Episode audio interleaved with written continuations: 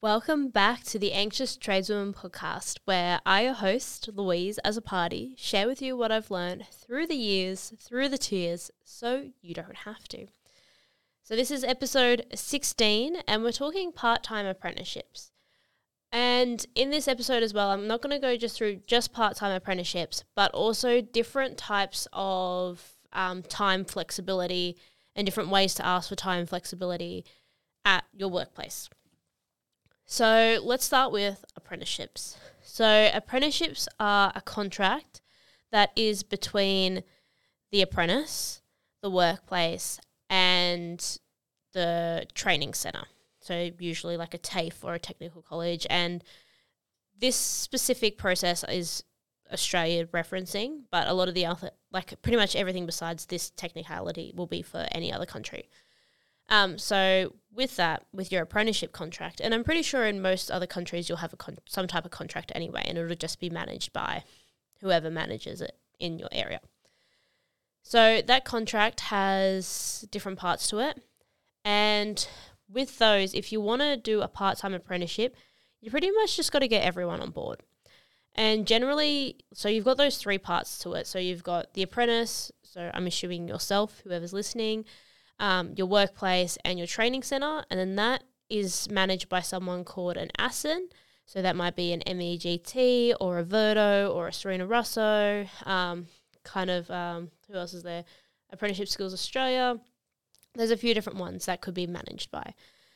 So pretty much if you're the apprentice and you want to do a part-time apprenticeship, you'll have to talk to your ASIN in Australia. Um, if you're in another country, you'll just have to talk to whoever does your apprenticeship contract. So why would you want to do a part-time apprenticeship? So say if you're a mother um, and you need work flexibility, you can only work part-time, but you want to do an apprenticeship. Um, that's one way you can ask for it. What employers would take on a part-time apprentice? At the moment with the skill shortage, this is the best time to t- to ask for a part-time apprenticeship if that's something that you want. Because a lot of the times for people who need part-time work, it's either you work part-time or you don't work at all. So within a workplace that has a skill shortage, a lot of people would, in places where they wouldn't consider part-time, would actually start to consider part-time now and really have a look into seeing how they could make it work. Um, actually, one of my clients, I just finished up with her the other day before recording this. Um, we did our last call of our six-month one-on-one coaching program. Um I miss her so much. She's obviously, we're still going to stay in touch, but she's just not going to have a dedicated spot in my calendar. But she's actually doing a part-time apprenticeship.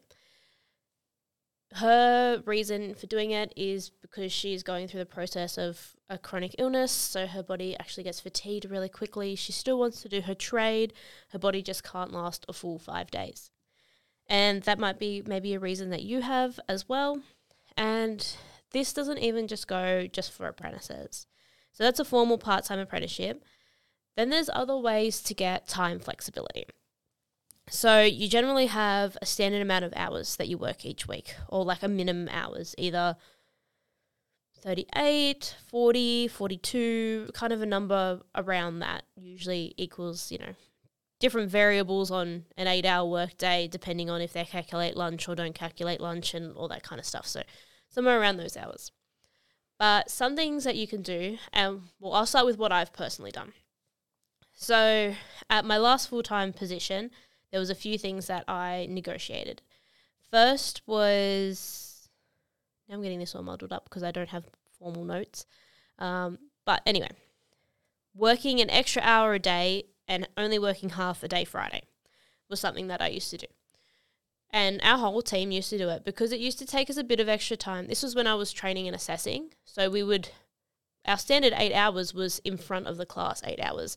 But we still had prep time before and after to get ready for the next day. So we would, um, we, we would get an hour of overtime when we were on class, but usually we would prep an hour before and finish up and like do an hour after. So that hour that we weren't getting paid overtime, those four hours, so then Monday, Tuesday, Wednesday, Thursday, where we would do an hour of unpaid overtime each day, we would finish at twelve on Friday. End of story, we would go. we had done our hours. That's one way you can do it. Another way you can do it is you can do four ten-hour days. So standard out, like for my situation, standard week was five eight-hour days. But if you do four ten-hour days, then it's still forty hours and you get a day off. So this is something that I did while I was on the tools, um, the job before I was a trainer and assessor. And this was something that I negotiated because I was doing a lot of speaking and speaking at schools and kind of getting into that circuit, like pretty much starting to do what I do full time now. So I was kind of, it was getting a lot for me to kind of fit that in. And then that was a way, because I was doing a lot of overtime anyway. Um, so the work was there for me to do ten, twelve hour days. So started doing off standard ten hour days. Um, just four days a week, and then I had that day off that I could use to do whatever I wanted with. Another way you could do it as well is doing a nine-day fortnight. So out of two weeks, typically you'd work ten eight-hour days, but instead of doing ten eight-hour days, you do nine nine-hour days. Still the same amount of hours, and, you know, you get that flexible day. Then there is, you know, the fact that you can work five days, but instead maybe work Tuesday, Wednesday, Thursday, Friday, Saturday, and have Monday off in case that's something that you do need. This flexibility, it can either be formally done, so something you do every week, or if you're in a bit of a bind and you're running out of leave and say you need to take half a day off on a Friday to do something that doesn't cover in sick leave, then you can do it as a one-off. Hey, this week I need to finish early on Friday. Am I able to stay back on Monday and Tuesday to make up those hours? This hour flexibility, like especially when you're paid by the hour, you don't ask for it. It's one of those things, if you don't ask, you don't know. And it can be like in our head, like this goes back to episode thirteen, Society's Programming. You can be like, oh, but I'm bothering them, but I'm bothering them. But if it's, say, something, a family matter that you need to get sorted out, if it's time that you need to rest because you've got a lot of crap going on and you'd rather have like a solid day to rest rather than working and then trying to get rest in the afternoon because you might have kids or other um, things going on as well, asking for that time flexibility to give yourself the time you need to do whatever it is, whether it's fun or not fun, that you need to do. If it's something that you need to do or something that you want to do, if that is on your mind and you're distracted at work, you're more likely to hurt yourself. And then you'll take time off anyway. So that's kind of a bit more annoying for your employer. That's the way that I see it as well, especially with sick leave too. I would rather take the day of sick leave rather than coming to work, injuring myself because I'm weak, distracted, not concentrating, got brain fog, um, aches and pains, you know, giving another coworker something. But, you know, being not at full capacity and hurting yourself gives you more time off. So that's another angle to look at it. So these are just a few things, like a few ways you can go about. You know, first formally doing a part-time apprenticeship, getting everyone involved in the contract. And then there is, you know, you can formalise some flexible working arrangements, whether it's a nine-day fortnight, half-day Fridays, um, four ten-hour days to make up your forty-hour week. And then there is that kind of casual flexibility. Hey, I need it as a one-off this week. Can I do this instead? If you're at the point where you've got no leave left and you need that, say, full day to do something, to sort something out. And like I said, for fun things and also for those not so fun things that come in in life.